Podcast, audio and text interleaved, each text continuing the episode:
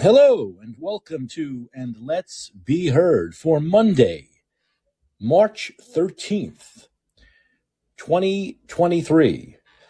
I'm Mike Caccioppoli. All right, here we go. The start of a new week. The start of a new week. I'm going to give a couple of early thumbs up for the beginning of a new week. And as we speak, a new a new storm. This has been relentless here on the West Coast. It's been relentless here on the West Coast. Storm after storm after storm after storm after storm. And another one's coming in. Another storm. Now remember the last time we had a storm here, my Wi-Fi was all screwed up. So hopefully it doesn't. Tonight's not bad. It's just a vanguard. But tomorrow, ooh, tomorrow's supposed to be another deluge. They call it um, a couple of different things. They call it the Pineapple Express, and they also call it uh, the um, uh, what's that hydraulic? What do you call that? The I, well, I call it the Pineapple Express, where it comes from Hawaii. It's basically just it's a stream of it's a stream of precipitation that comes from Hawaii, and it just goes right into California. It smashes right into California. Um, so that's what's happening now. So that's we have we've had about thirty of these. I've never been, I've been here for what like eleven years now, 10, 11 years. I've never seen a winter with so many high wind warnings. We've had at least ten, maybe fifteen high wind warnings this winter. It's been incredible, incredible amount of water. The drought's gone.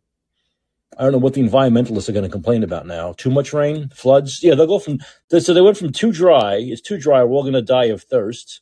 To now, this we're all going to get die of mudslides. So it's it's one thing or the other with these people. They can't make up their mind how the world's going to end because of drought, famine, or uh, too much water. Uh, who knows? These people are insane. But see, this is called cyclical. The weather is cyclical. There'll be periods where it's dry, periods where there's drought, periods where there's feast, periods where there's famine, periods where there's rain, periods where there's snow, periods where it's cold. That's what it's, called the cycle the cycle of life. That's what it's called. But the the the climate change nutballs just can't seem to get it. Um, did you watch the Oscars yesterday? I did. I always watch the Oscars. I always watch the Oscars. I was hoping for a slap. There was no slap. I was hoping it would upgrade to a punch or knifing. No, I'm just kidding. But there was nothing there. It was. It was. I thought the the the, the Oscars were milk toast. I thought there were a couple of. I thought Jimmy Kimmel had a couple of funny lines. I thought there were a couple of woke lines, uh, you know, the woke lines uh, that were kind of stupid, but they always have to get a few woke lines in there. But it wasn't that bad. It wasn't as political as usual. Wait till next year's Oscars. Wait till the Oscars that happened in March of 2024 in the middle of an election season. Then, then you'll see politics. Then it'll be three and a half hours, four hours of absolute torture, of dumb, woke virtue signaling left wing politics. But this is what I, every time I watch these events like the Oscars, what I realize is what the left thinks is troubling people. Like they give these speeches, they're kind of vague, like, we'll come out of this. We'll come out of this. I know we'll come on. Well, I, I'm optimistic. We'll come out of this and we'll be better for it. And you're wondering, what are we going to come out of? You mean wokeness? They're not talking about that. Not talking about that. You mean like authoritarianism from the left wing government? They're not. They're not talking about that. You mean like immigration policy where the immigrants are flooding our cities? They're not talking about that. So what is the left talking about when they say we're going to come out of this? And what I'm realizing is what the left thinks haunts and troubles people is not what really haunts and troubles the masses. The left wing never seems to, the Hollywood left especially, doesn't seem to, what haunts and troubles them in their nightmares that they make movies about doesn't isn't what troubles the 99% of the country. That's the thing. So what are they talking about? We're going to come out of what? I thought Trump hasn't been president for two two and a half years now. So what, they should be happy. What are they talking? Come out of what? I don't understand. Their their their savior, Joe Biden's been president for two and a half years now. What's the trouble? Aren't we in great shape?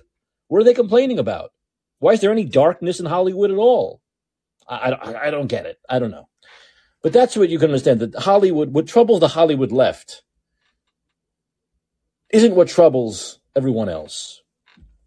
That's when it comes down to. What troubles the Hollywood left isn't what troubles everyone else. Their, their, their, their, their troubles are a lot different than our troubles. Okay? but yeah, I, I thought overall it was okay. It was three hours and 35 minutes. You know, uh, people complain that movies that no one sees wins everything, and that's true. But that's been true for actually a long time. Remember, I remember 1982. Well, people did see Gandhi, but I think E.T. was a much more popular film than Gandhi, and Gandhi beat E.T. out. I remember I was this was 1982, and I cried. I was like, I want E.T. to win, you know. But and Gandhi won. I still think E.T. is a better film, but anyway, um, it, it it's, it's it's very rarely the most popular films that win, the big box office films that win. I know I know a lot of conservatives wanted uh, wanted Top Gun to win, but Top Gun wasn't going to win Best Picture. It's lucky he got nominated. They nominated Top Gun simply because, even though I think it's a great movie, um, I think it's one of the year's ten best films. I, I, I they nominated Top Gun because it it brought box it brought people back to movie theaters, and they at least they recognized that and they they appreciated that but they wasn't going to win any major awards. I mean, the whole night was everything, every, every everywhere, everything, everywhere, all at once, and uh, all quiet on the West Western Front. And I haven't seen All Quiet. Um, I will. Um, it's a German film, one best uh, foreign film. Um, but everything, everywhere, all at once, won seven and, and won Best Picture. So that was the big winner. And it's. Uh, I really hope you know. I, I remember there was a time not too long ago when I had um, Asian people I knew who were in the business, and they complained that Asians don't get any business. They don't get any jobs in Hollywood. They can't get any acting jobs. They can't get any directing jobs. They can't get any job. They can't get any directing jobs. And of course, what we've, what we've seen in the last four years is of 19, 20, 20, in the last four years, Asian films have won Best Picture twice out of the last four years, right? Two times out of the last four years, right? There was uh, this one, and there was uh, Parasite, right? That also won Best Picture. So, it, you know, it's like they're now they're winning a lot of awards. Asians are winning a lot of awards, not just winning a lot of awards, but they're getting a lot of jobs. Almost every film I see now has at least one Asian actor. Sometimes it doesn't even make sense. Sometimes you're thinking, why is there an Asian actor cast in this? It doesn't even make sense. They're doing it just to do it. This is part of the whole thing. I don't want to get into this too deeply now, but this whole idea of equality. Equality. Well, what's equality? What's the population? Let's just take Asians forget about San Francisco, where it's the dominant race, but overall in the country, in this country, the United States, where these films are made, what's the overall percentage of Asians that are the population? It's very tiny. It's huge. They're one of the smallest populations. So let's say the Asians make up 3% of the national population. Why should they make up more than 3% of the jobs in Hollywood? Why? Doesn't make any sense. If you want equality, that's equality, right? if you're 30% of the nation, you should make up 30. That's, but that's what I consider equality. Not because you only, because you're a minority and you make up 3% of the population, you should get 99% of the jobs. You should, you, you should represent 99% of Hollywood. That makes no fucking sense. Once again, when it comes to this idea of equality, which you'll find more and more with groups who scream, we want equality, they don't want equality. They want superiority.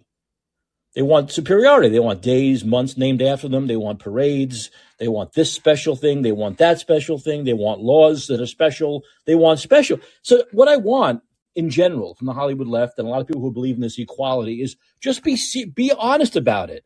Say we want special treatment. It's okay. Say it. We want spe- we feel we have, have not been treated well, so we want special treatment now. But they won't say that because they know most people wouldn't agree with that statement. So they say equality, and everyone says, yes, we agree with equality. But then when you think about it, you go, okay, well, you make up 3% of the population, so you're going to get 3% of the acting gigs. No, no, no. no. What, what, do you mean, no? That's equality. Pro- procreate more, become a bigger percentage of the country if you want. But no, they want special treatment. They want special treatment. They've always said things like, well, Caucasians make up 32%, but they get 58%. Well, okay, you're right, fine. But don't say because you make up 3% of the population, you should get 90% of the jobs now.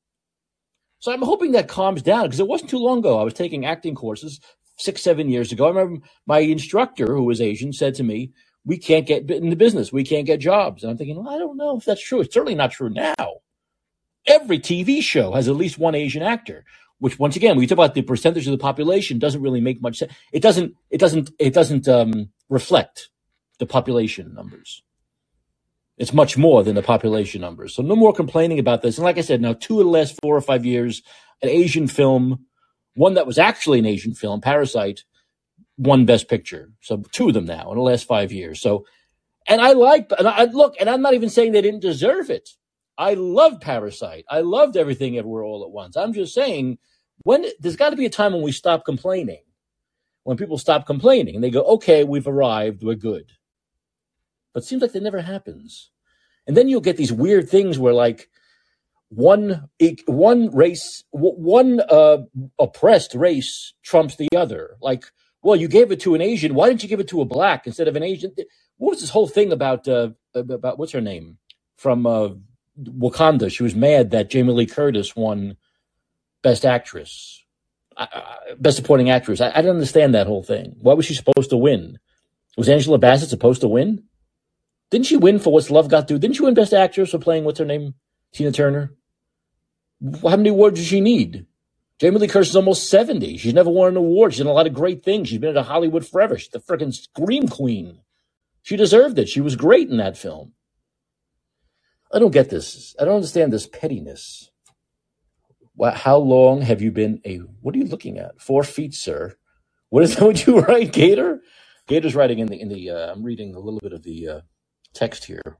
How long, the messages, how long have you been a robber? For four feet six, sir. Jolly good, jolly good. Is that, is that British humor? You, you have to come on later and tell it because I'm sure it's funnier if you tell it. So you can come on in a while and tell your joke if you want. Uh, I don't think jo- the jokes wo- jokes don't work that well written down. You have to actually deliver them. It's oh, Time Bandits. Yeah, I remember the movie Time Bandits. Absolutely long time ago. Oh, another funny thing before I get on to real news. The um, there were some a, a lot of interesting um, storylines in the Oscars with the winners.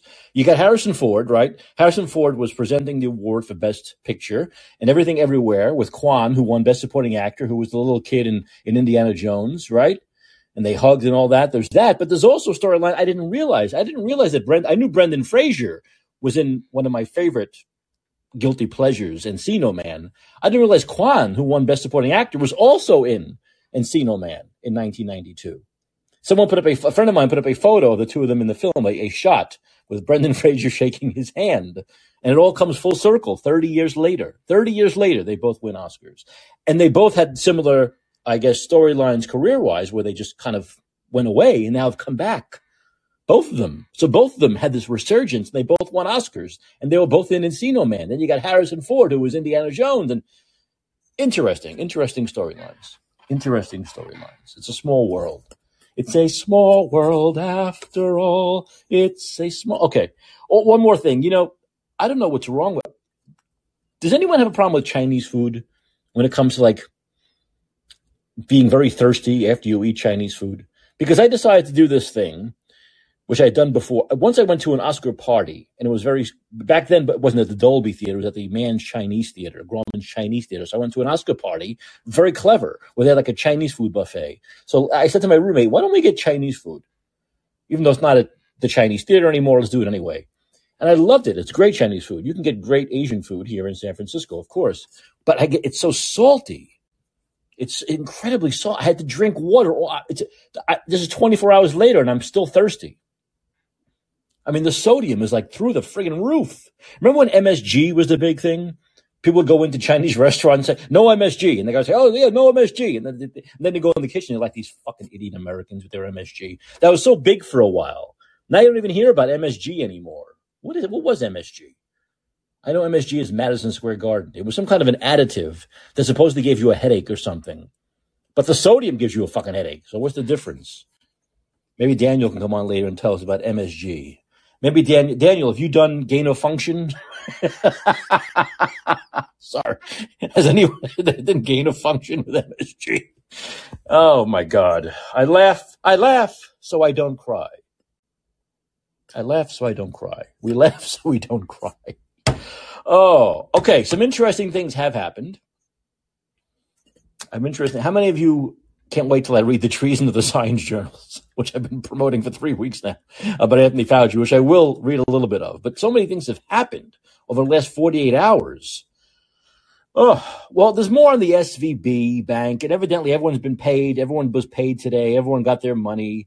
Uh, so it's like nothing happened, right? Nothing bad happened. Everyone got their money somehow. The money grows on trees.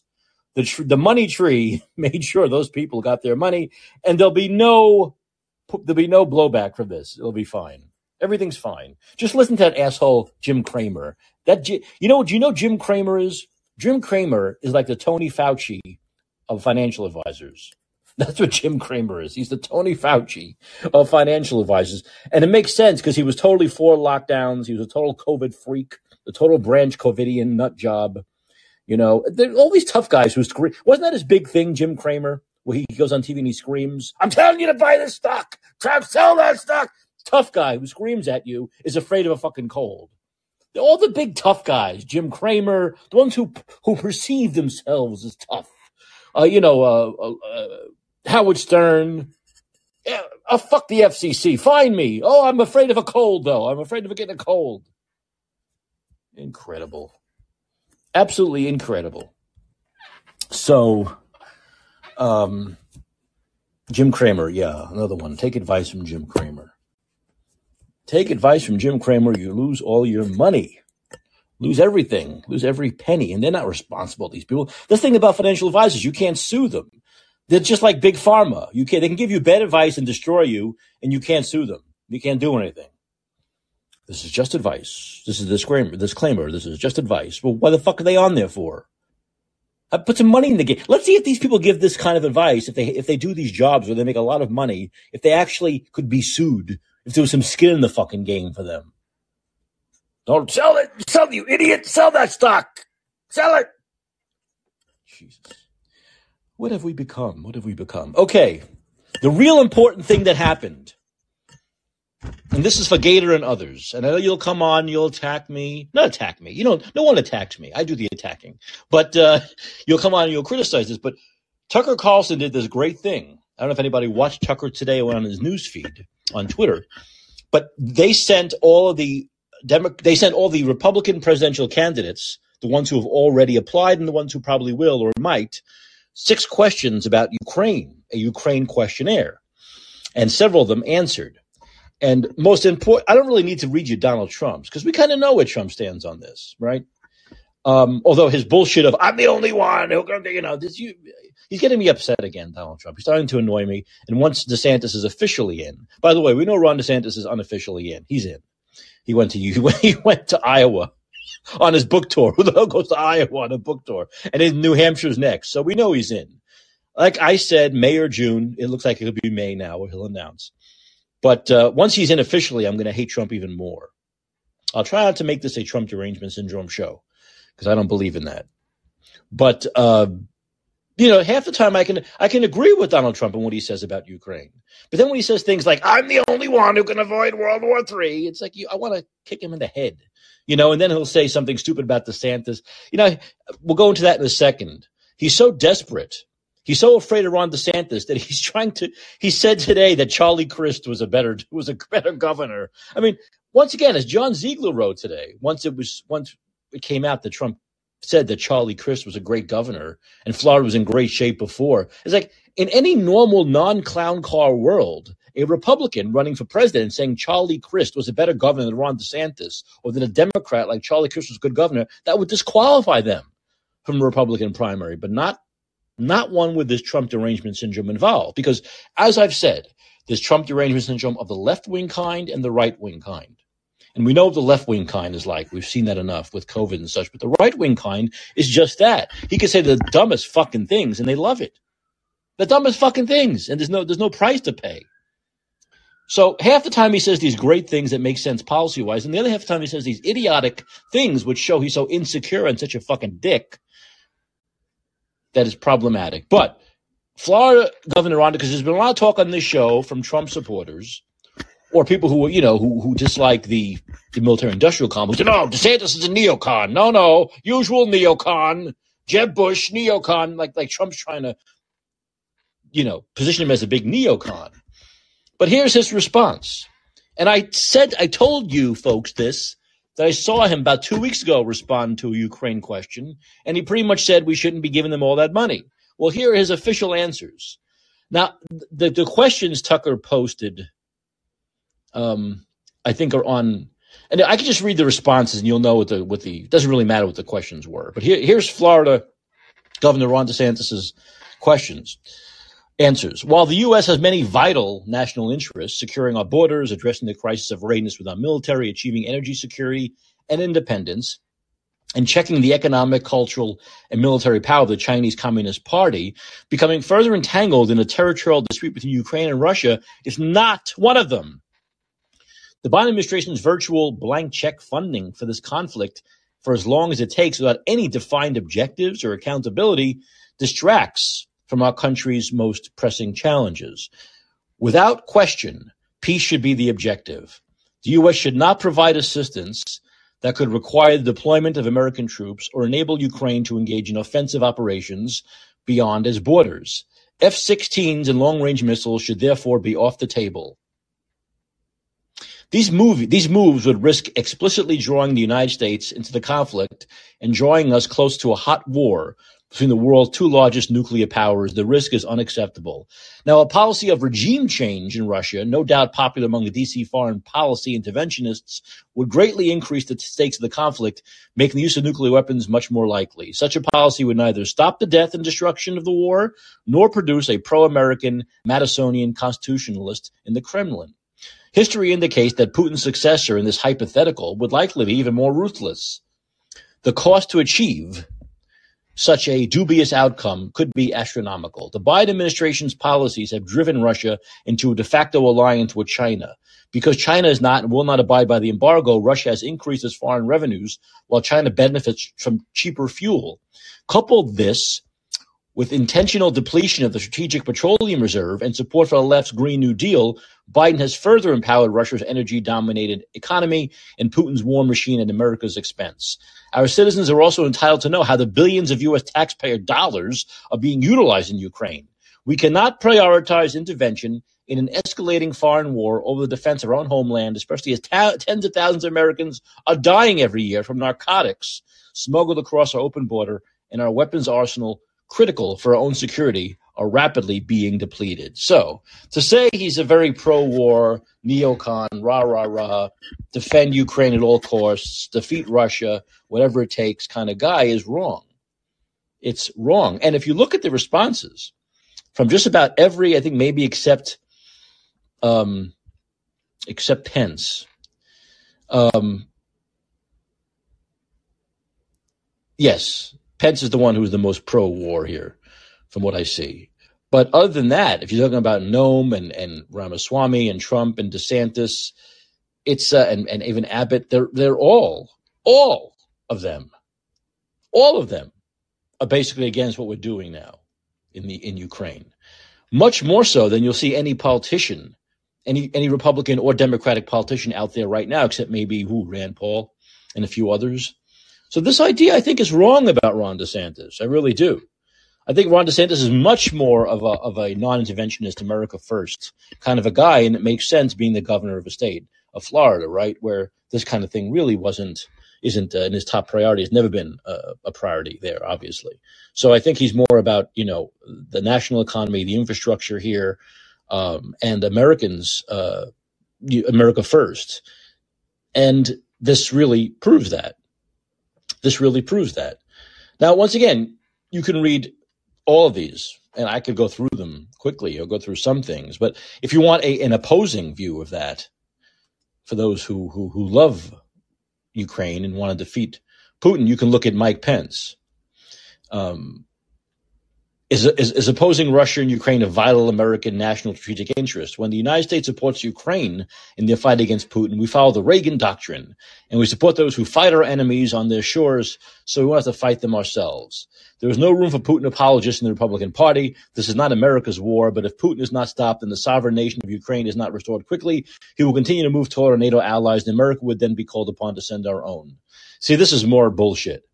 This is more rah rah neocon bullshit from a very, very establishment Republican like Mike Pence, right? Who, who repeats this bullshit line they always give about we, they fight them so we don't have to fight them. Well, when, get, when we get to World War III, are we fighting them, Mike? What happens then, Mike? Are we, are we, are we in that fight then?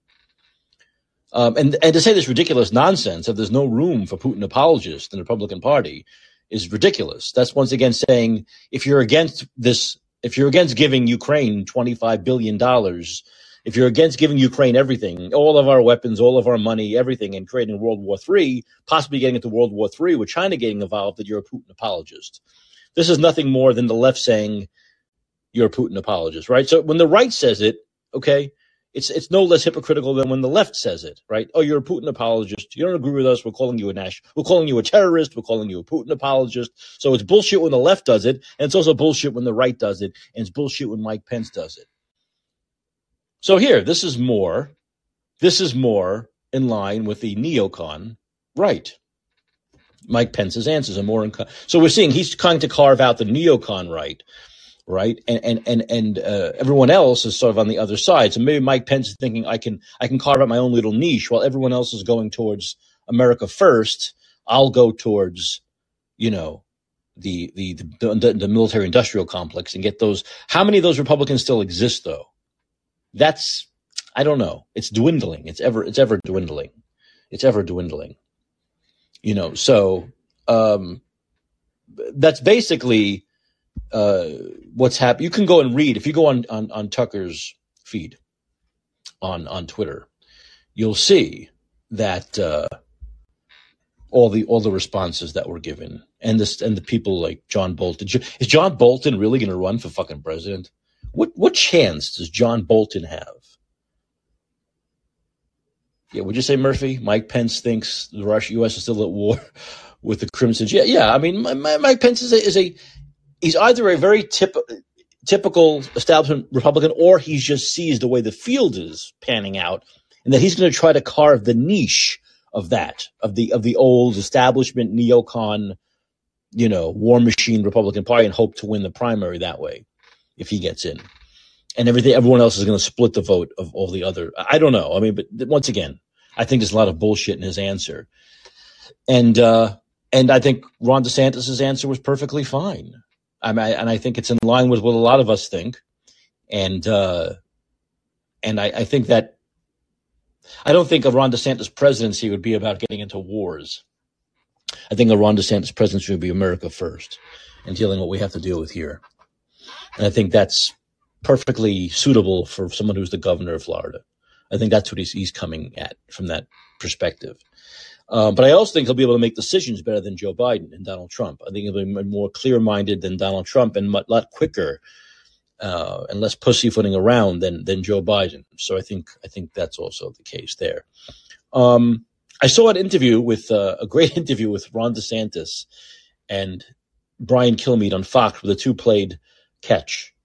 Um, in where Ron DeSantis played baseball when he was a kid in some par in some um, baseball field, and uh, Kilmeade uh, told him about, you know, said, look, Trump is calling you these names. And DeSantis just kind of laughed it off and said, well, people can call me any name I want, whatever names you want. But when you have a history like I have, when you have accomplishments like I have, when you've done what I've done in the state of Florida, it doesn't matter what names you call me. I stand on my record. I stand on what I've done to Florida. I, I, I went from winning 30,000 by 30,000 votes to one and a half million votes in four years time. I'll stand on that. And this is a very, very smart thing we're seeing from Ron DeSantis. And we've seen this throughout this, and we'll continue to see this. DeSantis saw. DeSantis is a learner. He learns. I'm going to play a clip where he's talking to Glenn Beck about his COVID policy in a second. Uh, and then also a great RFK Jr. clip about Tony Fauci and his gain of function research for the last two decades. Um, but uh, DeSantis saw what happened in 2016. He saw what happened when all these other candidates like Marco Rubio and Chris Christie and Jeb Bush tried to out Trump Trump, tried to get him back, try to do to him what he was doing to them, and it fell totally flat. You know this like it's like um, me trying. It's like if there was a great stand-up comic, right, and he's throwing out one-liners, and people try to match that, right? Try to match the one line, try to be as funny as the really good stand-up comic. They wouldn't be able to do it and they couldn't do it with Trump. The, everything they did would fall flat. The, their punches wouldn't land, and his punches would. So DeSantis saw that. So he's not going to try to do that. What he's going to do is he's going to laugh him off. He's just simply going to laugh off his bullshit and come at him with facts, with accomplishments, which I think is the much smarter thing to do. Laugh off the stand-up comic. Laugh at what he says. Who cares? Who cares? This is his shtick. We're going to laugh at his shtick. But I'm going to come at you with facts. All right? I'm going to come at you with my accomplishments over the last four years. I'm going to come at you with the fact that I've been able to get Republicans and Democrats and liberals and conservatives and progressives and Latinos and whites and blacks to vote for me in simply four years' time, winning over people who never voted for Republican before. And and I was able to have the foresight to see what to do with COVID to come out on the other side much better than all these other governors. That's what I'm going to do. And also had much more foresight and do the right thing when Donald Trump was doing the wrong thing for a year and putting Tony Fauci. You hate Tony Fauci? Hey, Republicans, you hate Tony Fauci? Donald Trump put him there. You hate the vaccine? That's Donald. He's going to use this all against him. Operation Warp Speed, he's still praising it. Do you, do you praise it? He's going to get him. He's going to get him good. And his, the strategy is brilliant. And Donald Trump's strategy, by the way, which is the only strategy he knows. But when you start saying stupid fucking things, like when you, when you start making such ridiculous stretches like Charlie Crist, Democrat Governor Charlie Crist was a better governor. He's why Florida's in good shape. Uh, they better get you. They better get a different strategy because that strategy is not going to work very long.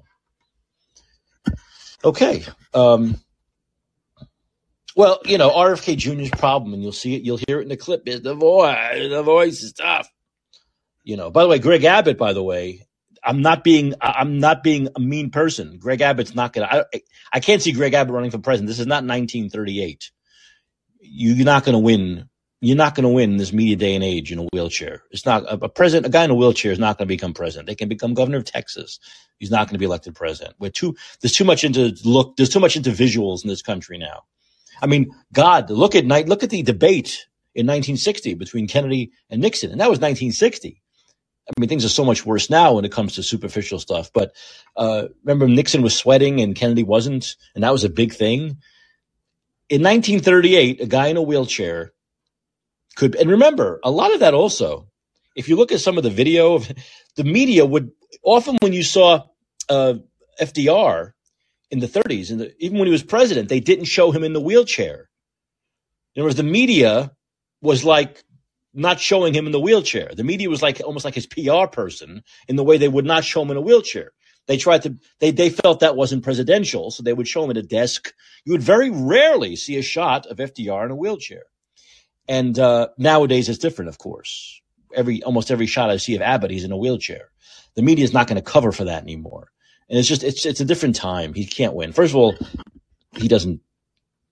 I don't. I, I like Abbott. I like Abbott. Hey, that's bad, but I don't think he's on the same level as Ron DeSantis. So, um, and I don't think he has the accomplishments in Texas that DeSantis has in Florida. But there's that. There's that. Just like Chris Christie couldn't win, he's too fat. He, he, that's don't you see that when they run for president, they lose weight now, right? We've seen it. We see it over and over again, right?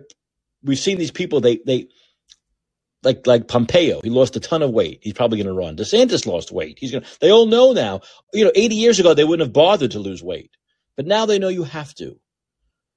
For a couple of reasons, visual, superficial reasons, and also because uh, it's a grind now. It's a physical grind. These campaigns. Look, they start. They start a year and a, two years ahead of time. They're a real physical grind. So you have to be in better shape now than you had to be, you know, 80, 90 years ago. So there's all of that. But what I want to get to, and if you want to call in and uh, and and and talk about everything, F- Daniel says FDR was a disableist. A disableist, yes, yes, yes. Um, once again, that joke probably works better if you say it. Although Daniel, maybe not. I don't know. All right, so let's see. Let's see. What I want to go to next. I want to go to DeSantis. Do I want to go to RFK?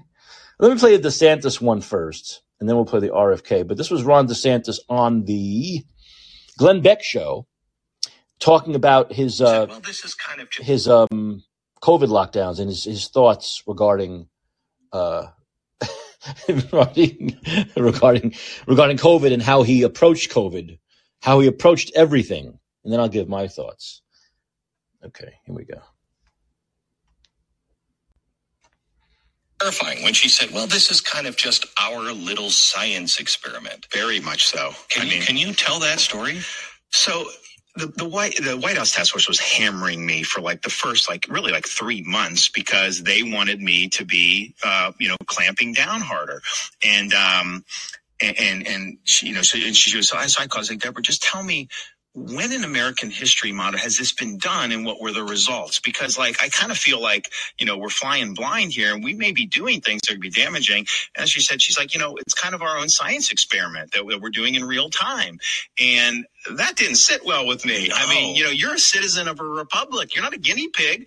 And so, uh, I think that that there's a whole bunch of other things I talk about in the book. You remember the, um, George Floyd riots, Yeah, yeah, the epidemiologists, Yeah. because people were saying, You've been telling people you have in. to stay in your home. And like in Florida, they were killing us because even in those early days, you know, when we were following federal guidelines loosely, but we were following some, we were playing golf. I mean, the villages, they're, Sure. they're setting record for golf. People are boating, all this stuff. Mhm. They were so mad at Florida for doing that. People on the beach, all this stuff. That was their position. You are killing people if you leave your house. So then all these people are like thousands of people are protesting.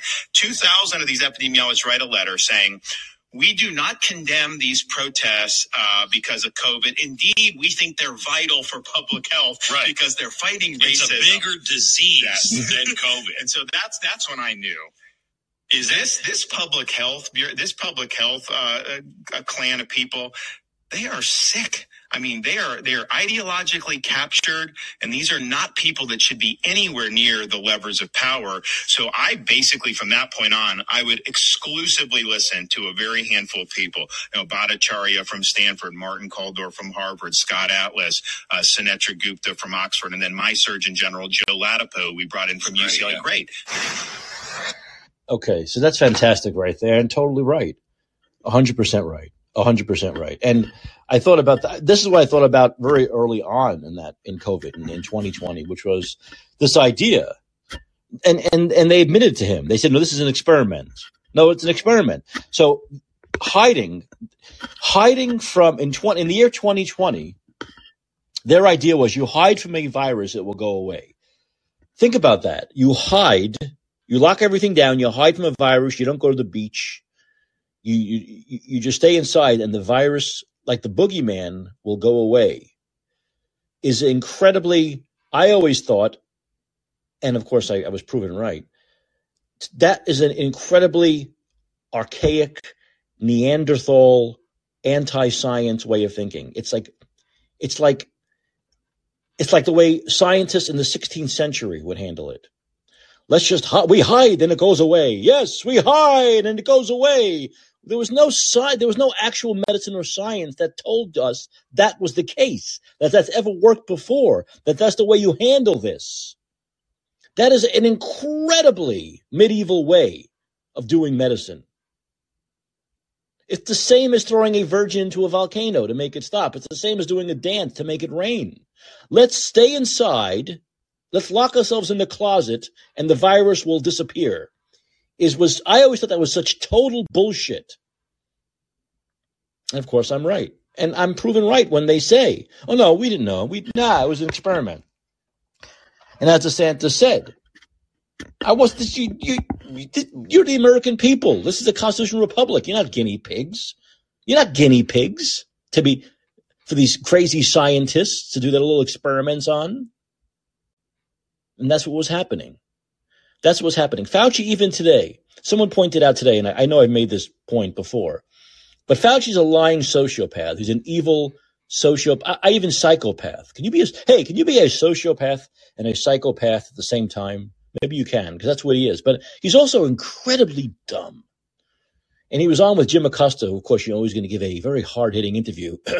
and uh, he had mentioned, I don't know why they're going to arrest me. I We're going to get to why they want to arrest him in a second. He knows why they want to arrest him. He knows why he needs to be indicted. And Robert F. Kennedy will tell us, Jr., in a, in a minute here, why he should be indicted. But he said, and then he said the whole thing about the lab leak. He goes, well, yeah, it was a bat and a bat and a bear got to get, it was the most ridiculously stupid fucking thing. It was like something an eight year old would come up with. This guy is a moron, a total fucking moron. And look at how they listen to him. Look at what a clown call world we live in. No, it didn't come from the virus. No, no. The idea that the virus came from the Virus Institute of Wuhan is uh, so outlandish. But the idea a bat and a bear fucked and their and their offspring gave it to a human, that's that's more likely, you fucking idiot. You moron. Ugh. But let Robert F. Kennedy, who was on with Jimmy Dore, tell you more about Tony Fauci and how this goes back. Sorry, let me clear this up. This goes back, no, not uh, not three years, but twenty years. Twenty years with Tony Fauci.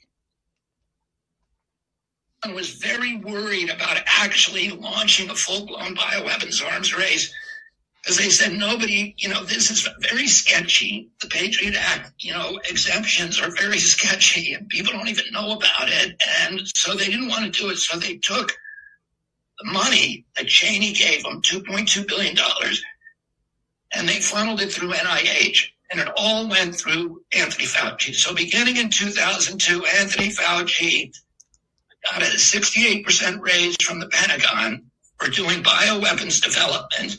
Wow. And he got a raise of billions of dollars a year to do it. And then he started building, doing, that's when they started doing all this gain of function. And then in 2014, three of those bugs escaped in high profile escapes from different labs in the United States. Fauci built all these new labs at BU at Galveston to do the to do his shenanigans. And so four, three of the bugs escaped, and they, they received publicity. They had smallpox and a lot of really bad things. And then Congress held hearings on it. Everybody was angry. These bugs escaped, and 300 scientists, top scientists, sent letters to Obama saying you've got to shut down Anthony Fauci because he's going to create a pandemic. And so Obama ordered a moratorium. And at that time, Fauci had 18 different uh, gain of function experiments he was doing around the United States. Uh, Obama ordered him to shut them all down, but he didn't. He instead moved his stuff offshore to Wuhan, where he could do it out of sight of these 300 scientists and nosy White House officials who were trying to shut him down. And they continued to do it with Ralph Baric, the same people he was funding here, Ralph Baric and Peter Daszak, and they moved their operations to the Wuhan lab. So that, that so that's sorry. So that's Robert F. Kennedy talking about how this goes back over 20 years with Tony Fauci. And this is why because as Robert Kennedy just said, this was all going on for years. This was going on for 20 years. Fauci moved everything out of the United States and into Wuhan. So it was under the radar, so people didn't see it. And, and Fauci knew. And like they said, they were warning that Fauci was going to unleash this virus that was going to cause a pandemic. And that's what happened. And Fauci knew that. So he knew it. He knew he was responsible for it. So that's why you go back to January and February of 2020, where he was squelching any, him and his Fauci mafia made sure in their emails between each other, they actually say it, right? We have to make sure this doesn't get out. We have to make sure this idea doesn't gain any kind of traction because he knew he had done it. So he had to find someone else to blame. And so he blamed a bat or a bear or bears and bats fucking and their eggs and their shit or whatever the fuck he came up with. He said, Oh no, you know what Fauci did, right? He said, Oh, the, you know, people think of China and dirty. So we'll blame it on dirty wet markets because he didn't want to come back to him because this is what he's been doing for the last two decades, as RFK Jr. just discussed. This is probably this is why Tony Fauci obviously should go to jail. He should go to jail for many reasons. He killed he killed thousands of gay men in the 80s pushing AZT so he can make money off it. He killed thousands of people during COVID with bad policy and because he unleashed the virus. So it doesn't matter. Even the policy is almost an afterthought once you unleash the virus. But then he added insult to injury, you see. After unleashing this virus and knowing he unleashed it, he made it even worse with his policy. And we know that's why. Why would you? Why would he? St- why would he stop the discussion on why? Why would a scientist? Let's pretend he's a scientist. He's not. Why would a scientist want to stop discussion of where this came from, like the day after it happened? Why? Before it even hit the United States? Because he knew why. He had fucked up. He knows he fucked up. That's why he goes to jail. Because he's killed people. And you kill people, you go to fucking jail in this country. That's why. And of course, he lied in front of Congress because with all he lied, he lied in front of Congress. You go to jail for that too. Many reasons why he should be fucking going to jail. Not one, not two, like about 30 reasons why this old fuck should spend the rest of his days rotting in a jail fucking cell.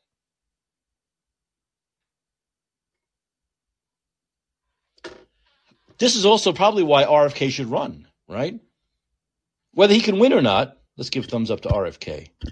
But um, whether he can win or not, he should run because this stuff needs to be told not on my podcast, not on the Jimmy Dore podcast, but this should be out there. Ed should be running about this with him talking about this. He should be out there in debates talking about this. He should be out there on the campaign trail talking about this. So I think he should run. It doesn't matter if he's going to win or not. He should run just for this reason. We need someone like him running. He knows everything. He's got all of the facts. He's been tracking this fuck for years now for years. Why should I? I don't know why they want to indict me. I can't. I can't think of anything. I can't. That's what a criminal says. What did that fucking Mister Murder, Alex Murder, say? I would never hurt them. I would never hurt Maggie and Paul, Paul, Paul, Paul. I would never hurt them because you're a psycho. Psychos lie. Killers lie. They don't say, "Yeah, I killed people." Some of them do. Very few. They always say, I know, what'd I do? What'd I do? What'd I do? Which way did he go?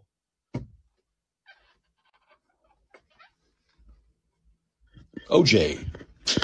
They're all crazy. They're all psychopaths. Put them all in the same fucking jail together. Let them rot for the rest of their lives.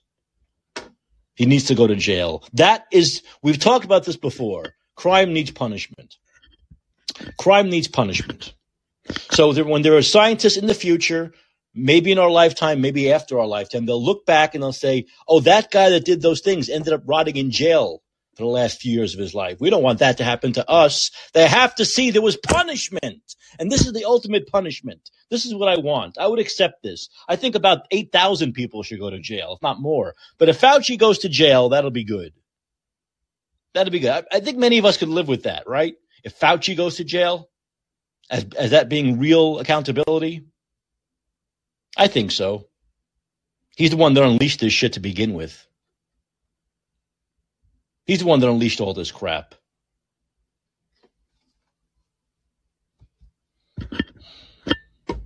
Fauci to jail. Hashtag Fauci to jail. I like the hashtag Fauci lied, millions died. Fauci lied, Fauci to jail. Well, someone just tweeted me as I talk about this. Sim- Wes King writes, Mike, simply put, Fauci is both Masonic and simultaneously serving the Jesuit mafia. He is trained and accustomed to lying openly. He is protected. He is what? He is protected by Jesuit agency up and down the line. He will face cosmic justice. He will likely escape temporal justice. Well, I hope you're wrong, Wes. I hope you're wrong. I want temporal justice. I want temporal justice. But we could do fra- temporal, temporal. Sa- te- Fauci tempora. How about Fauci? That'll do. I make myself laugh. Do I make anyone else laugh? Uh, let's see. What else is going Well, there's a lot. There's so much happening. There's like so much going on. There's that. Did you see that crazy thing? I don't know why you're talking about priests in the uh, on the comments section here, but anyway, I'm not following. Uh, at Stanford University. Oh, Stanford. We now Stanford has a the background of Stanford is very interesting. You have people like Jay Bhattacharya who comes from Stanford, right? So that's a you have you have Scott Atlas. So you have two two of the best doctors in the COVID era come from Stanford. So that's good, right? That's a good thing. But did you did you guys see that Stanford thing with those law students? Put students in quotes where they went crazy on this Trump appointed judge, calling him a racist. Now, these are lost, and they wanted him shut up. They wanted him stifled. This is what we're seeing more and more in these crazy left wing universities. These are law students. This is almost like the same as science, right? Science is about debate, not shutting up the other side when they don't agree with you. That's how we come to scientific consensus, right? Well, same thing with law. Law students supposed to be open minded. When you're in law school, you're supposed to want to talk about the other. You want to discuss. You want to you want to debate the other side, right? No, not anymore. Now they want to shut the other side up But not just the students, the dean, everyone was in on this shit. Where they invite this guy and then they shut him up. They don't want to hear the other side. They don't want to debate because they're intellectually vapid. Because these kids these days, these students are intellectually vapid. They cannot debate. And so, since they can't debate, they just want to shut you up because they're not smart enough to debate. They're not smart enough to debate the issues. They can't win because they're not smart enough to win. So they just want to shut you up because intellectually they're retarded. Because that's the way they bring they're being brought up that to be intellectually retarded. And intellect doesn't matter anymore. That being good at something doesn't matter. We had equity, baby. You don't gotta be good at anything. You don't gotta be good. You'll get placed. You'll get your placement. You don't have to be good. So this is what's going to happen in this world, this shit ball world we're all living in. Your doctor is not going to be qualified anymore.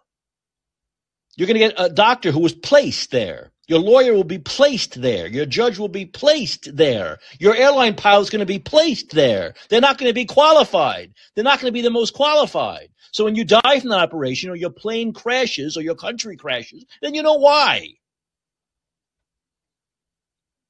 Then you'll know why. Because we're not getting the most qualified people anymore. Because they're intellectually vapid. They can't debate the issues. They don't want to hear the other side.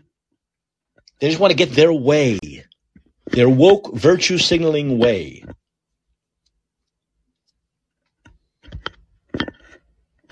Their woke virtue, where they believe if they're black or white, and they're a liberal, they believe if you're white, you're a racist. Your racism is showing, that girl said in that class. A law student class said, Your racism is showing. Well, you know what, you know what that means? Because he's white, he's racist. She believes because he's white. And of course, once again, what that classroom showed us Trump derangement syndrome is alive and well in our colleges also, because he was a Trump appointed judge. Your racism is showing. In other words, you're white, and you're you're definitely you're always if you're white, you're racist. That's what the that's what these that's what these left left wingers who are black or white, whoever they may be, that's what left wing believes, is that if you're white, you're racist. And it's just a matter of time before it bubbles up and shows its rears its ugly head.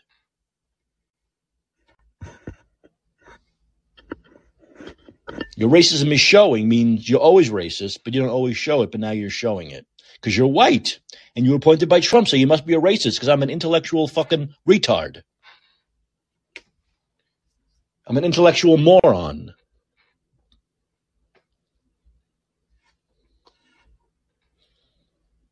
I'm an intellectual. Lot. That's what we have a lot of these days. Intellectual morons.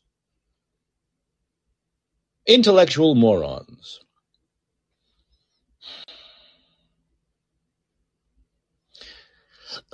I would love to talk more about the SVB thing, but once again, I'm not. I don't know. You're, you're, it's a very odd. It's a very weird thing, right? Because we talked last week.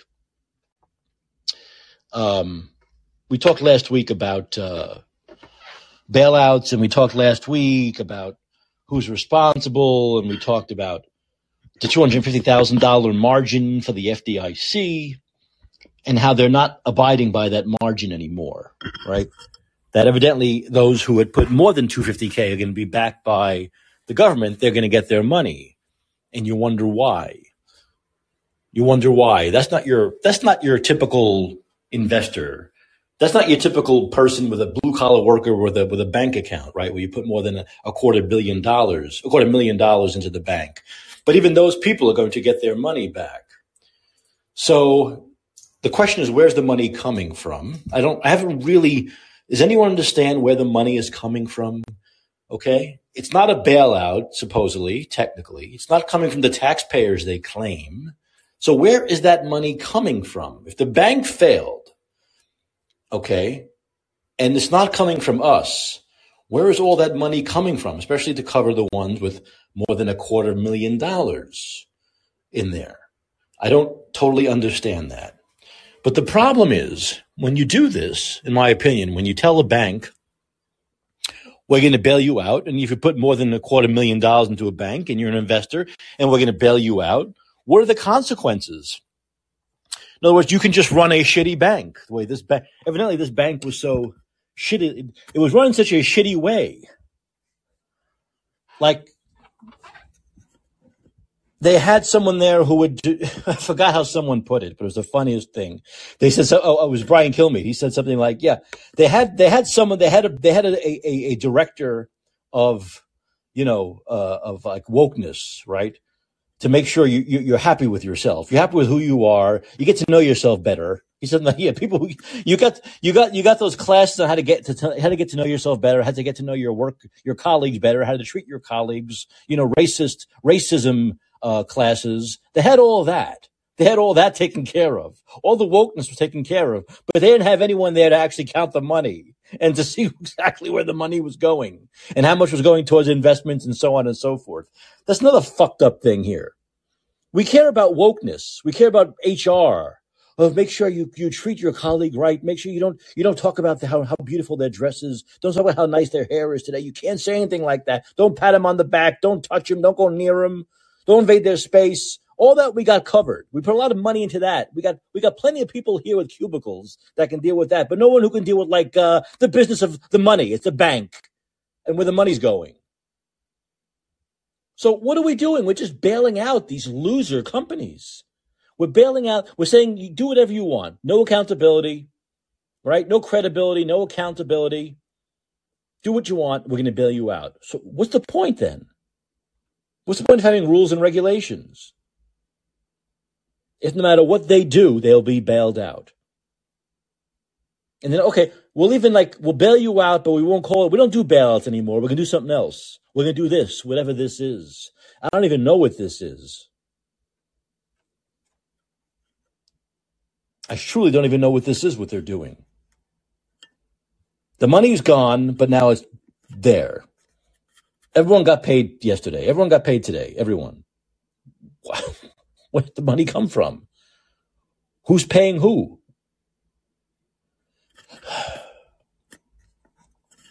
I'm guessing there'll be a lot written about this over the next week or so, and we'll be able to get into more detail about exactly what's going on. But I, I don't know. I'm not an expert here. I just, it doesn't sound right to me. It doesn't pass the smell test. It doesn't pass that all important smell test that I talk about a lot. And I'm bothered by it. That's why I put my money under my bed. I put my money under my bed. You put your money under your bed, you're responsible, right? That's it. No one else can do it. If there's a, if you burn your place down, you're fucked, but that's your fault, right? There's real accountability there. Put your money under your mattress. Don't let anyone else take it. Don't let anyone else put their grubby hands on it. Be responsible for your own money, and everything will be fine. Who trusts banks anymore? Who trusts them? I certainly don't. Because I know I'd put like a thousand dollars into a bank, it would go under and I wouldn't get it back, right? You know that would happen. I'd put a couple of thousand dollars in the bank, something would happen, I'd never get the fucking money back. But the billionaire would get their money. They have no problem, they get their money back.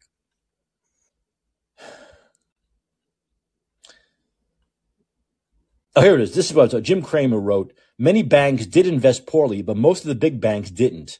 Don't confuse those. Will the bank system be stronger today? Yes. So Dr. Eli David, another great doctor of the COVID age, wrote, for heaven's sake, for heaven's sake, shut up, Jim. You said people should buy SVB and Signature Bank and both collapsed. You recommended First Republic Bank and it's on the verge of collapse. Shut up before you make Chase Citi and Bank of America collapse as well. Like I said, Jim Cramer is basically the Tony Fauci of financial advisors. They think they're always right. Don't take their advice. Don't take their advice. But here's something that is important, I think. This was written in the public today. After this, I'll do the, I'll, I'll read some of the treason of the science journals if no one's going to call in, and I'm just going to keep fucking talking all night. Anyway, Senator Mark Kelly called for social media censorship. Listen to this. Senator Mark Kelly, Democrat, Arizona, we know him, uh, called for social media censorship to prevent bank runs. Social media censorship. During a conference call Yeah, this is good. Okay. During a conference call about the Silicon Valley Bank bailout yesterday, Senator Mark Kelly asked representatives from the Federal Reserve, Treasury Department, and the Federal Deposit Insurance Corporation, FDIC, if they had a way to censor information. Listen to this now to censor information on social media to prevent the run of the banks. According to Republican members of the House of Representatives who were on the call, the members said there were roughly 200 people on the Zoom call, including senators, House members, and staff members from both parties. On our conference call, led by President, Senate President Chuck Schumer, with Fed, FDIC, and Treasury, a Democrat senator asked the three agencies if there was a program underway on social media to censor information that would lead to a bank run. run. Representative Tom Massie told the public. I believe he couched it in the concern that foreign actors would be doing this, said Massie, but he didn't suggest the censorship should be limited to foreigners or to things that were untrue. The people from the three agencies couldn't answer him and just took sort of a pass on the question. Calls to both Senator Mark Kelly's Arizona and Washington offices were not answered. Representative Lauren Boebert tweeted on a briefing with Biden Undersecretary of the Treasury, Nellie Liang regarding the SVB bailout, they are working towards, and a member asked if they were reaching out to Facebook and Twitter to monitor misinformation and bad actors. Republican Dan Bishop chairman of the Subcommittee on Oversight, Investigations, and Accountability, confirmed the accounts of Massie and Boebert, and Representative Boebert's office confirmed that the member said she was referring to a Democratic senator. I have confirmed with House Speaker Kevin McCarthy it was Senator Mark Kelly who asked on last night's Zoom call where the call hosts were acting with SM platforms and on the lookout for foreign influence that might promote bank runs. Democrats and Republicans are also calling for censorship. A spokesperson for the Senate Banking Committee pointed public to a statement by House Banking Chairman Patrick McHenry, Republican in North Carolina, as the only one they knew about that mentioned social media. This was the first Twitter fueled bank run, said McHenry. At this time, it is important to remain level headed and look at the facts, not speculation, when assessing the right path forward. McHenry did not call for censorship, and a spokesperson told public that he in no way is advocating social media be muzzled. What's more, Kelly's call for censorship comes at a time of growing demands from Democrats for more censorship by social media companies. Last June, the Department of Homeland Security's Cybersecurity and Infrastructure Agency subcommittee on protecting critical infrastructure from misinformation proposed adding financial information, misinformation to the portfolio of social media categories within S- CISA's purview to work with outside partners to censor. In December, the FTC demanded Twitter owner Elon Musk identify all journalists who had access to the Twitter file showing government agents demanding censorship. Last Wednesday, Schumer demanded that Fox News owner Murdoch stop reporting on video footage of January 6th.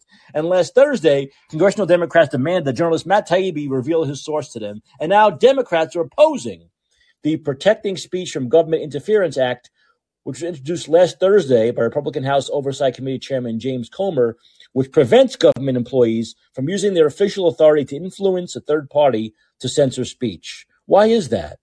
Why are Democrats suddenly at war with the First Amendment? What exactly is going on? Well, I asked that question many times.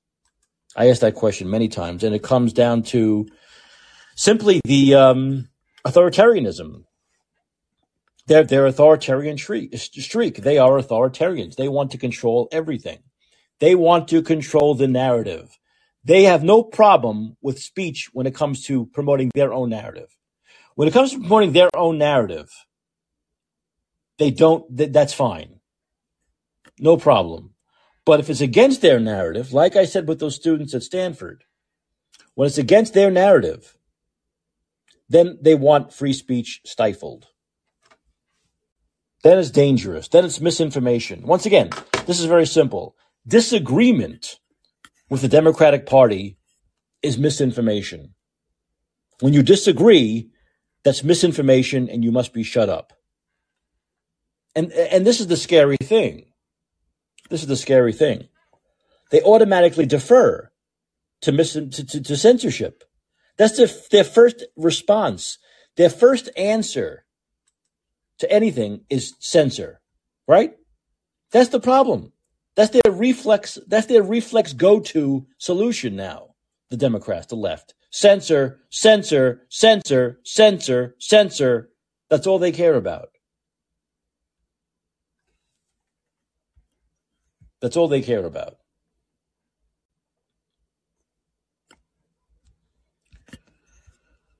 The Democratic Party is becoming incredibly dangerous. It's becoming incredibly dangerous. Incredibly dangerous. And incredibly un American. But they never really, a lot of ways, they never really agree with America anyway, or the American way. Oh, before I, I, I do want to mention, there was one I just reminded myself when I talk about the American way. There was one great speech. Quan, who won for Best Supporting Actor in Everything Everywhere, did give that great speech where he said that he was a in a in a in a in a refugee camp for a year when he was a kid. He came here on a boat, refugee camp. Then about four years later, he got the job as a child, the actor in, in Indiana Jones, and look where he is now. I'm on the biggest stage in Hollywood, and this is the American dream. That was a great speech. Uh, that's the kind of speech you don't usually see at the Oscars. You don't usually see that kind of a speech at the Oscars where someone's talking about going through the process legally, basically, basically going through the immigration process legally and making something of yourself in this, oh, in this horrible capitalist system we have here. This is the, this is, this is the American dream. This is not the Chinese dream. Okay. He doesn't end up on the biggest stage in Hollywood in China. Here it happens. Look at this guy, a kid on a boat, refugee. And look where he is now. And he made a point of, of giving that speech, which was fantastic. And that is, we talk about the American dream. We were talking about capitalism and being able to make something of yourself here. And this constant thing by the left now of like shitting on this, shitting on the American dream. Everyone, the idea that everyone is not going to live the American dream doesn't mean it doesn't exist, doesn't mean you should shit on it simply because not everyone is going to come to full fruition. That's not, this is, once again, we don't have that kind of equality. That's not guaranteed. But that you can, that there's a channel here. There are channels here that we don't have in many other countries, is the point.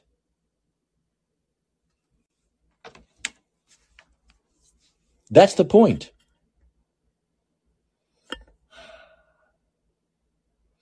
people are putting up photos of the crowd size in Davenport, Iowa.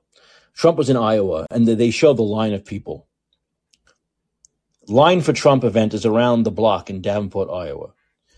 And they, once again, they're posting these things as though this shows what support Trump has. What I don't understand is when are people going to realize that crowd size at a campaign event doesn't matter?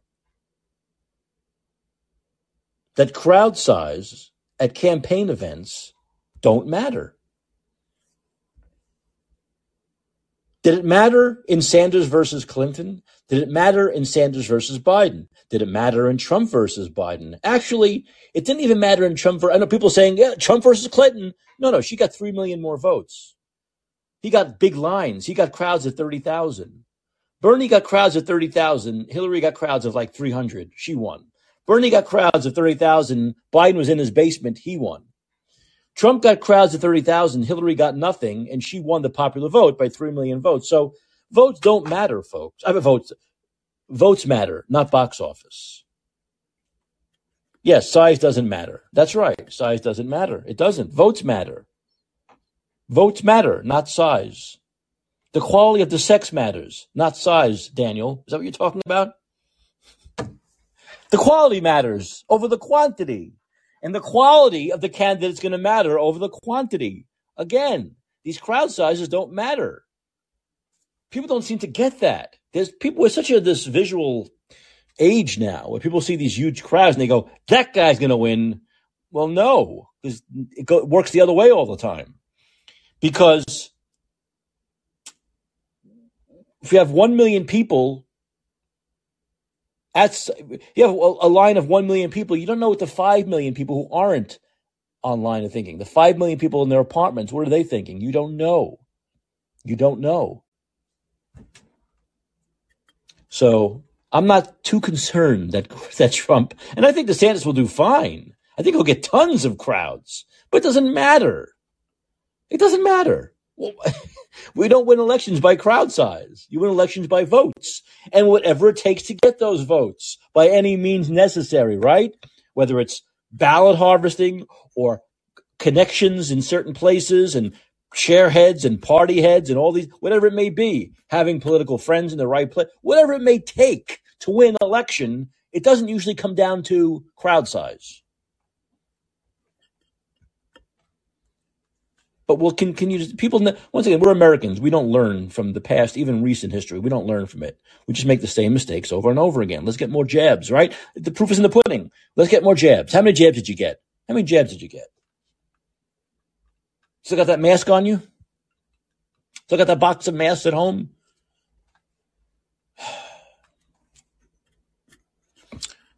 Um, I should, before I forget again, and it gets too late, I should read a little bit from this tablet, mag.com, uh, Treason of the Science Journals. How Anthony Fauci manufactured consensus on the origins of COVID 19 with the help of science writers and the media. Um, and you can get this at tabletmag.com. Uh, the writer is Ashley Rindsberg, and she wrote this on March 8th. You know, at the government level, pandemic preparedness is as much about protecting critical supply chains as it is about administering medical treatments. And what the COVID 19 pandemic showed us is that the flow of information, which may be the single most vital resource in the supply chain, is utterly broken. In many cases, it was actively undermined by senior public health officials, including the former chief medical advisor to the president, Dr. Tony Fauci. New emails released in a congressional probe so that Fauci helped direct the publication of the proximal origin of SARS-CoV-2, an, influential scientific paper published in Nature magazine, Nature Medicine on March 17th of 2020. They claimed COVID-19 could not have leaked from a laboratory. Fauci then cited the paper, in effect quoting himself, since he coordinated the article behind the scenes and was given final approval before it published, as if it was an independent source corroborating his assertions that COVID could have come only from a bat and not from a lab came from Batman. There was a study recently that we can make available to you where a group of highly qualified, oh, this is Fauci. I should do it in Fauci's voice.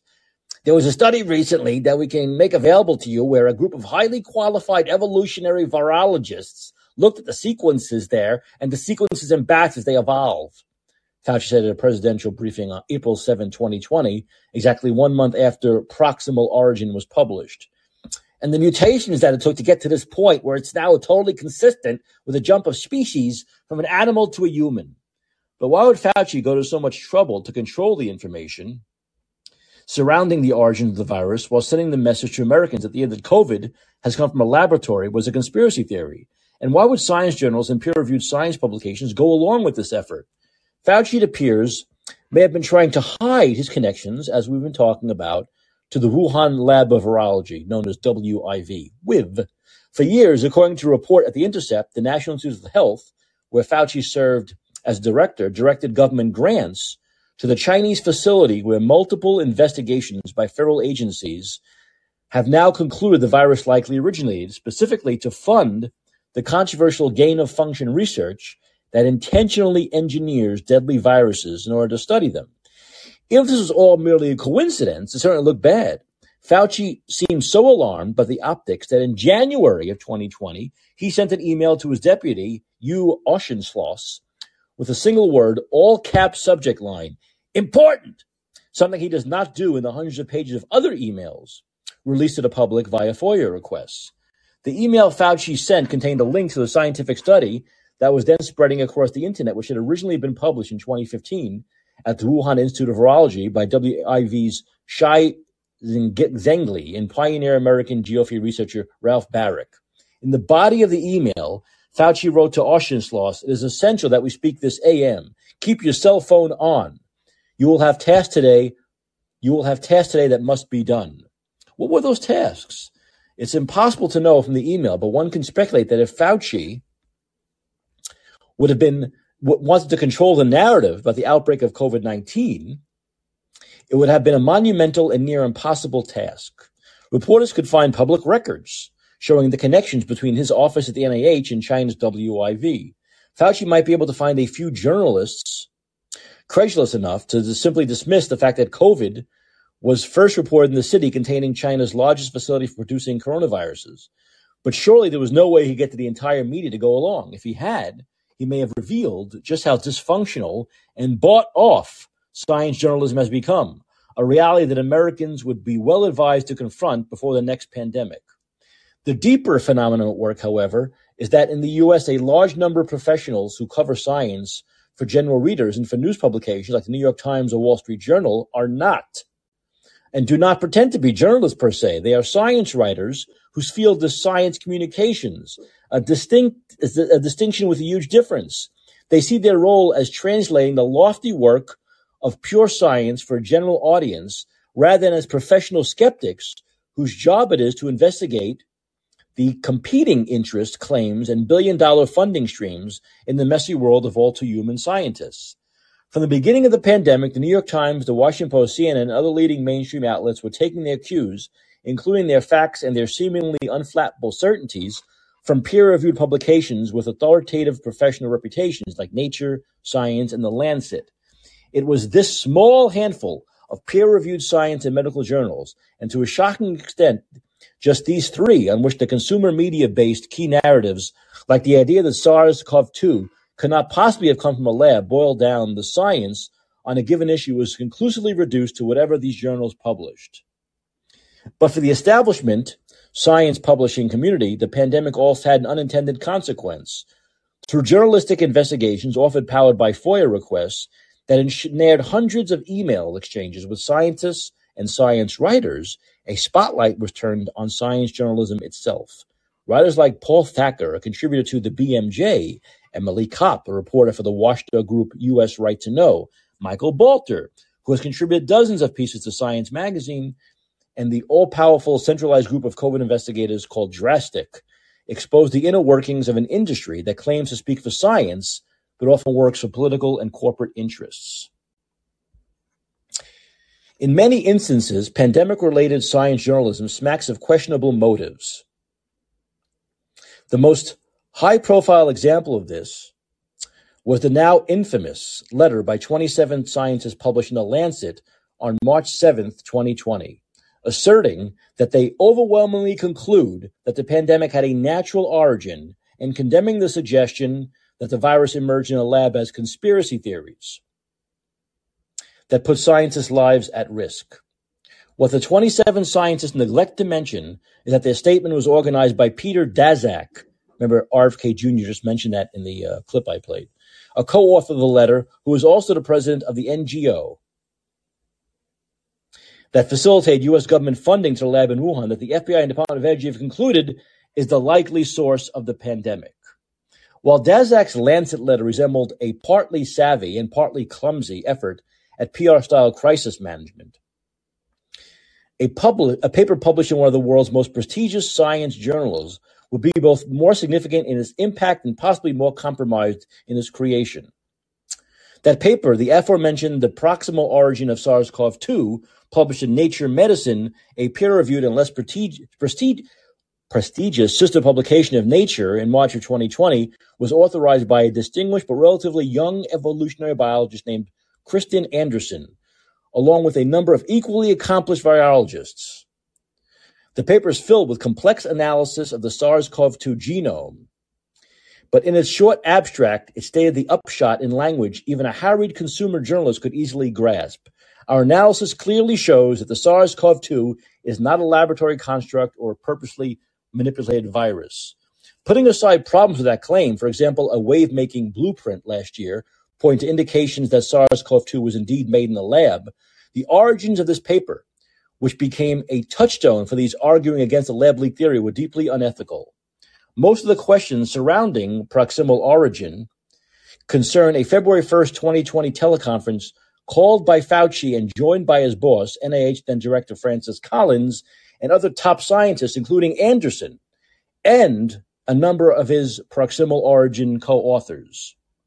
So this goes on and on. This is really good. You really should go to, you really should go to tablet, tabletmag.org, dot com, tabletmag.com, and read that article about Tony Fauci titled Treason of the Science Journals. But more of what RFK Jr. was talking about. Fauci was doing this research Fauci was doing this research for years, for years, doing it. And then this happened. And then this happened. And he knew why it happened. He knew he was responsible for it. That's why he was so upset. That's why he was so concerned. That's why he was so in a rush to squash anyone talking about this coming out of that lab that he was working in. That's why he was so concerned about that more than anything else two months before all shit hit the fan in this country.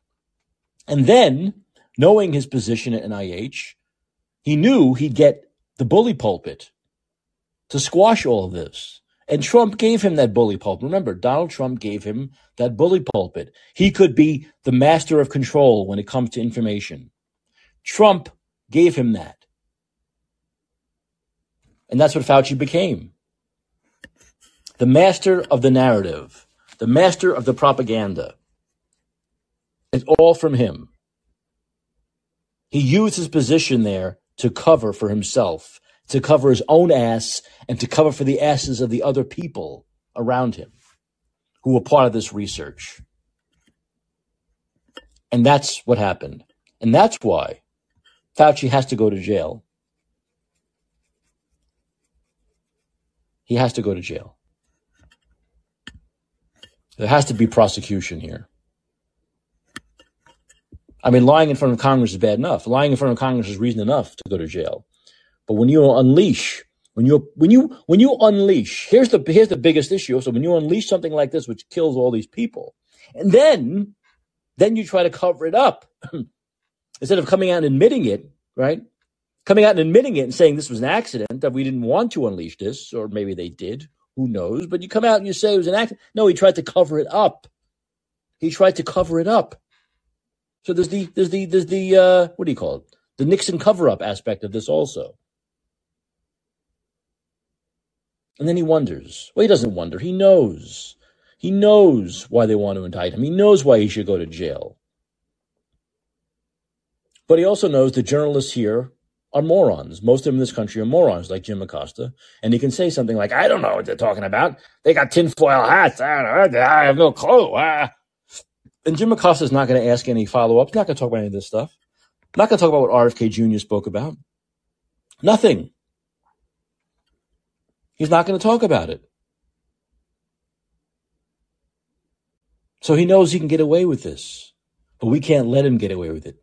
We can't let him now. We have information. We have the evidence. We have enough of that now where we cannot let him get away with this anymore. No matter how many Jim Acostas put him on, no matter how many Anderson Coopers put him on, no matter how many Chris Hayes put him on, no matter how many Rachel Maddows put him on in order to try to cover up for his disgusting, disgusting behavior. We can get him and we have to get him. It's very important. This era, this COVID era must end with the prosecution of Tony Fauci. The prosecution of Tony Fauci. For these crimes and others. Look, look with Mr. Murder, right? They put him in jail for the murder of his wife and his son. But look at all the other financial crimes he has they're going to go after. Well, Fauci did plenty in the 80s and 90s when he killed gay men. He should be in jail for that. But we can we can we can talk about that also. But what's happened over the last 3 years, this guy needs to go to jail. Don't pass go. Don't collect $200. Go right to jail. Okay, what else is there? Is there anything else I want to wrap up on today? Wrap up with or or not? Um No, I think I've covered quite a bit. I think I've covered quite a bit. Um we'll talk more tomorrow. There's a, there's a few other things I wanted to talk about, but we'll we'll we'll we'll save it. We'll save it tomorrow. We have the whole week, right? We have the whole week. Um, and I think, yeah, I think that's about it. I think that's about it. Um, ah, Scott Wiener, we know about Scott. Yeah, I'll talk about Scott Wiener, our our local um, groomer state senator here uh, in California, who I despise here in the Bay Area. We'll talk about him. He's more laws, more laws to uh, make his fetishes legal, to make his fetishes, his own personal sick fetishes, into law. Um, yeah, and more about SVB when, when more information comes out. Maybe there'll be some, maybe there'll be some smart articles written about this that I can share about SVB and and that whole situation and what might uh, come of other banks and the stock market along with that uh, as we go through this weekend into uh, and throughout the month. All right, yeah, I guess there's one thing I do want to mention, and that's you know the Oscars they do the um, in memoriam, and every year they seem to leave out people. Now, if you're going to do in memoriam, first of all, if you're going to do that, I don't particularly like that segment. I think it's it's it's just you know very maudlin and and and, and sad. I, I don't think you need to do that, but they want to do it. Do, if you're going to do it, you got to cover everybody. How difficult is it? How many people are working on these things? So they left out, and they left out recent people. Uh, Tom Sizemore they left out. They left out Anne Heche. They left out Paul Sorvino. How could you leave these people out? And Mira is very upset that they left out her father, the great actor Paul Sorvino. So if you're going to do it in memoriam, once again, I would just scrap it. And this is more reason to scrap it. But if you're going to do it, at least do it right and cover everybody. It can't be that difficult. Everyone knows who died. It's just sad, and it makes there are people out there, you know, there are family members like Mira Sorvino who are very upset at this, and, and they have the. This is much more upsetting than someone not getting an Oscar or getting a snub. This is if, if going to do it, do it right. Look, if going to do anything in life, do it right or don't do it at all. All right? I'll end on that note. All right. Okay. That was our Monday show. I want to remind everyone this podcast is titled And Let's Be Heard. And it airs weeknights, 11 p.m. Pacific, 2 a.m. Eastern Time. So that means I will see you right back here uh, tomorrow night. Thanks for listening, everyone. But until then, until tomorrow night, this is Mike Caccioppoli reminding you that your influence counts.